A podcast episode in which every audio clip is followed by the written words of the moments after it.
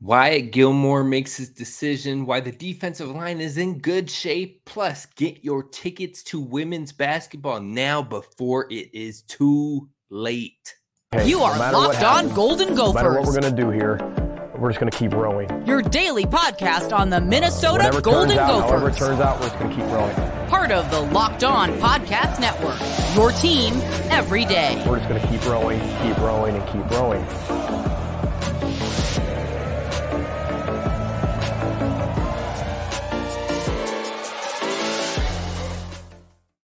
You're listening to Locked On Golden Gophers, part of the Locked On Podcast Network, your team every day. My name's Kane Rob, host of the podcast, former collegiate football video coordinator and recruiting assistant, here to talk Golden Gophers with you. And you know what? This is the show where we always continue to roll through rain, through shine, through good, through bad. We got a little bad news coming up today with Wyatt Gilmore, but it will be a-okay. So we're going to talk about Wyatt Gilmore and where he's headed, but also why the defensive line room is still in great shape without that addition. And finally, Mara Braun, the Wayzata, the Wayzata's finest, folks.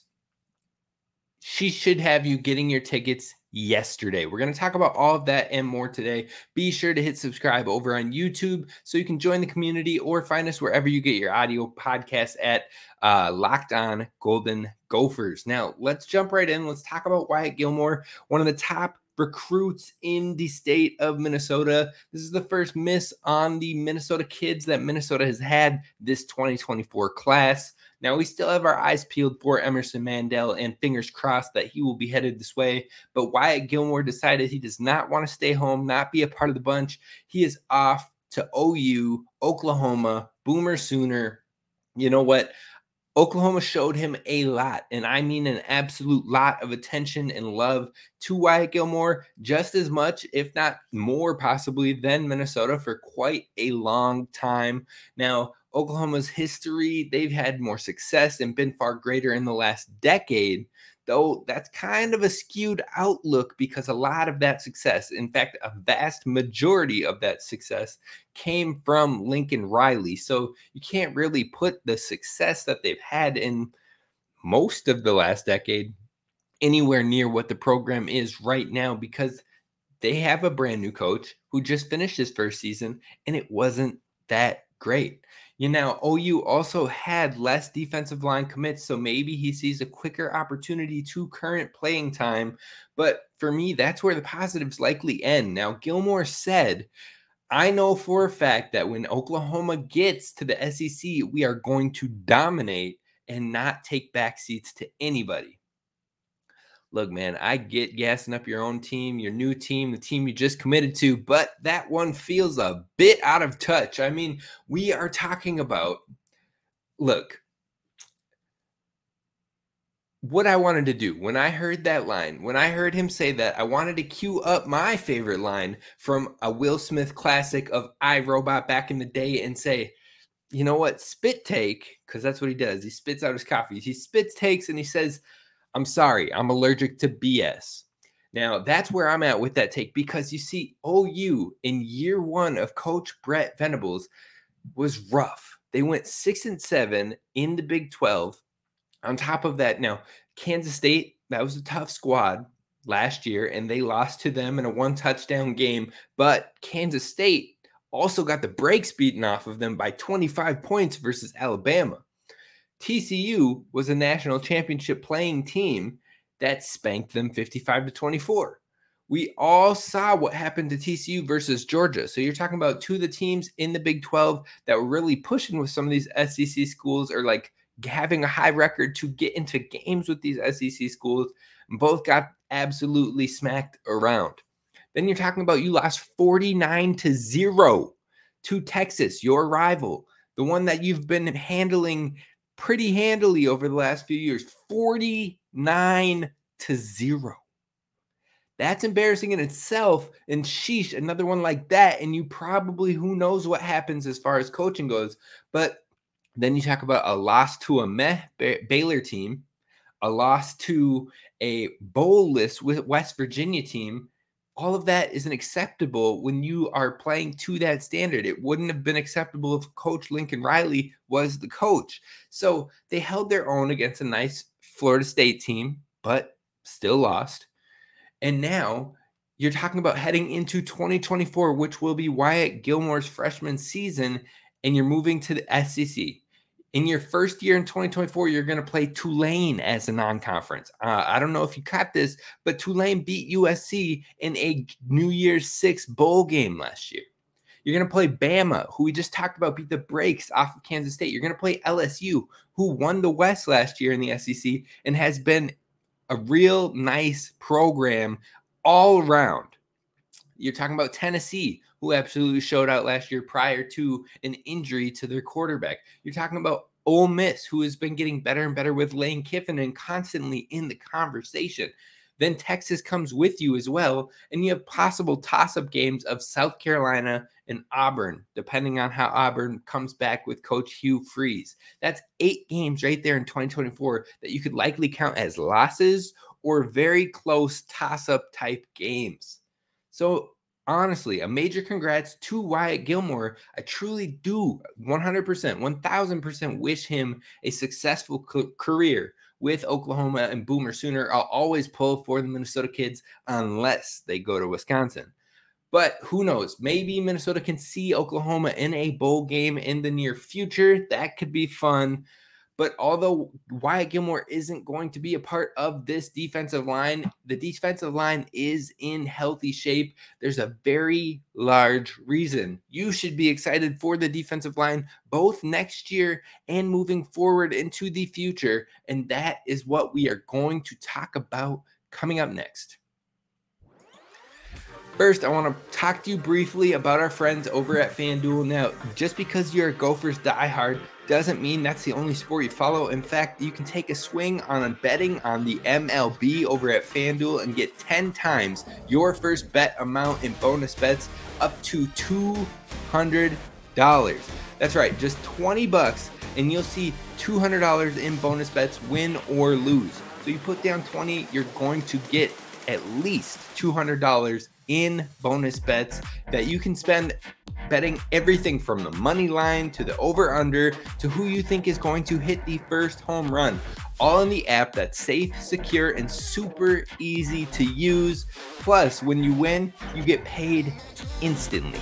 So there's no better place than to bet on the MLB than FanDuel. Go to FanDuel.com/lockedon to get up to $200 in bonus bets. That's FanDuel.com/lockedon for up to $200 in bonus bets. FanDuel, official partner of the MLB, Major League Baseball. All right, Gophers fans, thank you so much for listening, and shout out to the everydayers. You are some loyal ones out there, not only to the show, but you're listening to Gopher Sports Talk when we are here in the final stretch of June. Look, we're far from the season, about a month out, month and a half out, but that just shows how diehard, how loyal you are, and I appreciate everydayers. If you want to be an everydayer, you can look forward to some brand new shows coming next week in the new Top 210 Tuesdays. We're going to get some hockey talk going and so much more. So be sure to hit subscribe on YouTube and follow us wherever you get your podcasts. But let's talk about this defensive line and why it is still in good hands, even without the commitment from Wyatt Gilmore. So you're talking about new leadership on the team in that defensive line position, not only from the player's standpoint, but from the coaching standpoint with a brand new defensive line coach and Coach Winston DeLattiboudere. And I'm telling you right now, it feels revitalized. It feels energetic. It feels promising. It feels ecstatic. He brings new life to this program in a much needed and very healthy way. His chemistry with the other coaches is fantastic.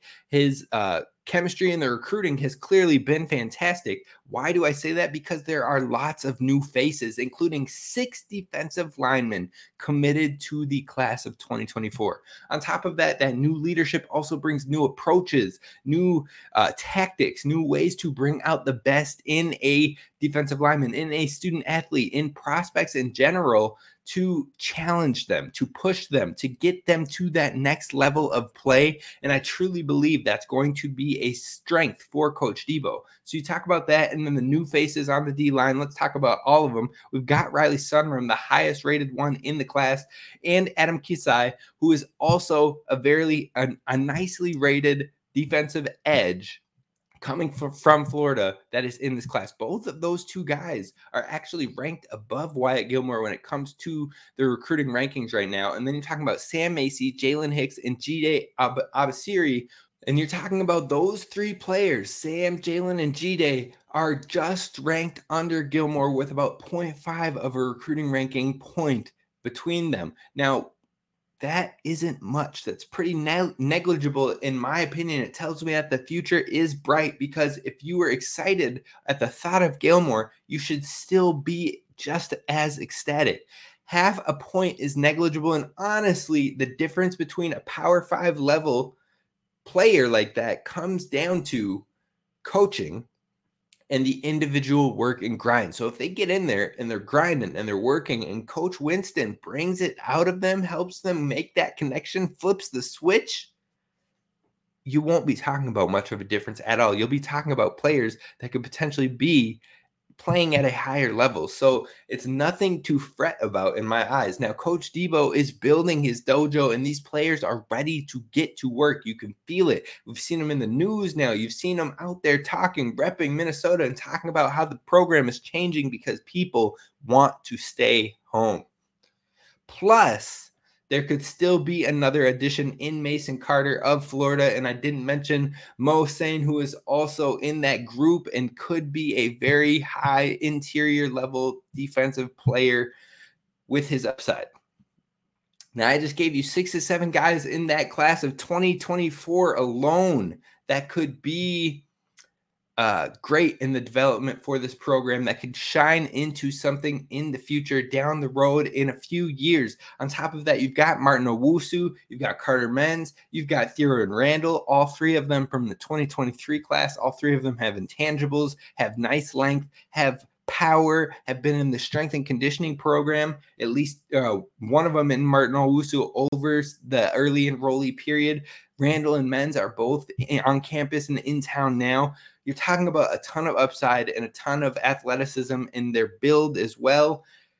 That is a lot of depth, and that is a lot of upside long-term. But let's talk about this year. You've got the dependable vets. You've got guys like Danny Stregao. You've got guys like Kyler Baugh. You've got guys like Darnell Jeffries, Logan Richter, Logan Redding.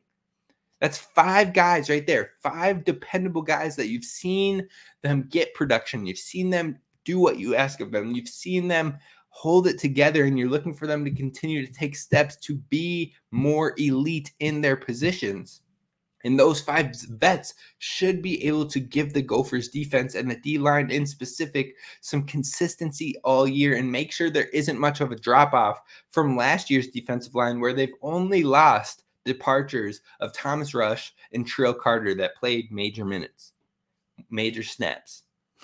That's it.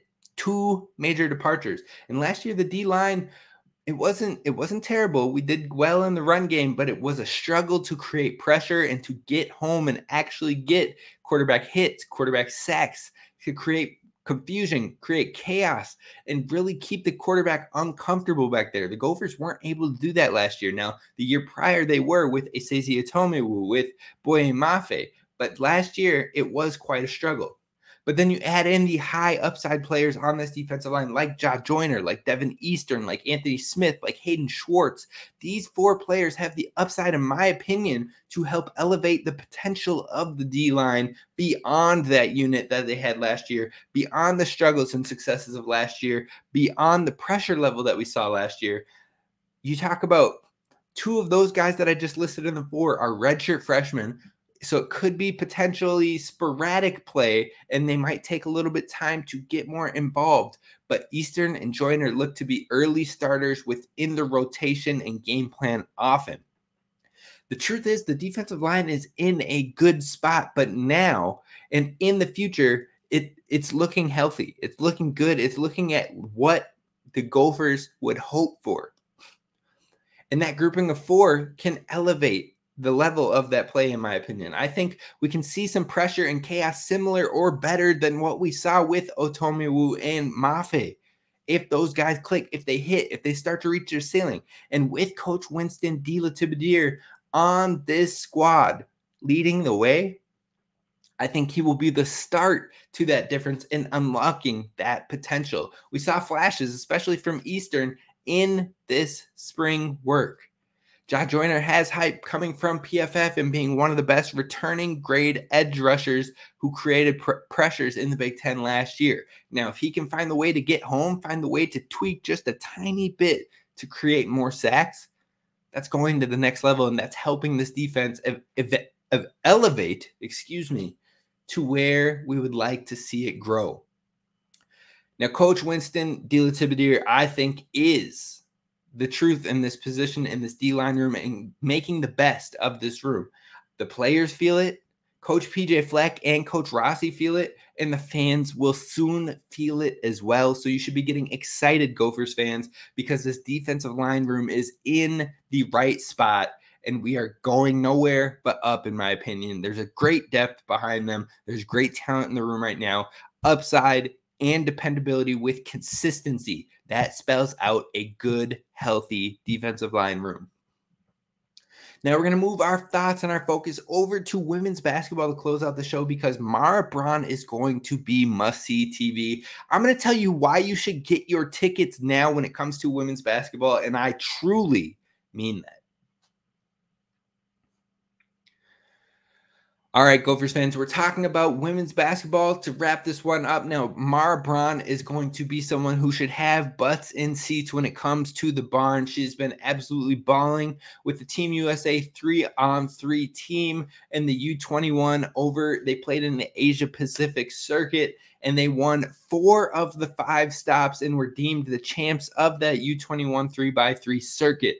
Now, if you looked and watched some of those games, which you could because they were free and they posted the streams, but if you just caught some of the clips, you caught the highlight that the Gophers have been sharing, even in that sense, you will see some things that are extremely promising. Now, we knew Mara Braun was talented. We knew that she could shoot it. We knew that she could score all over, but what you're starting to see is a quicker release on her jump shot, a more confident Mara Braun going in there. You can see more aggressiveness on the drive and more active hands. You can see a lot of promising aspects to her game that she showed last year, but they seem like they've already started to come together and take the next step, and that alone should have you ready to get in those seats and watch these games. But then you talk about the control that she had in her drives, the body control to take the contact, still flip the shot up and get it to the spot that she wants off the glass to get it in the hoop. You're talking about being able to come off the screen and hit a quick jumper before the defender recovers.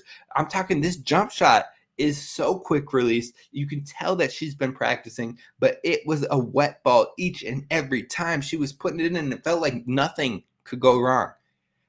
Now, there will be moments where she maybe cools off a little bit, but her skill set is only increasing, and now you pair that with a different style of coaching, and you have interesting upside for year 2.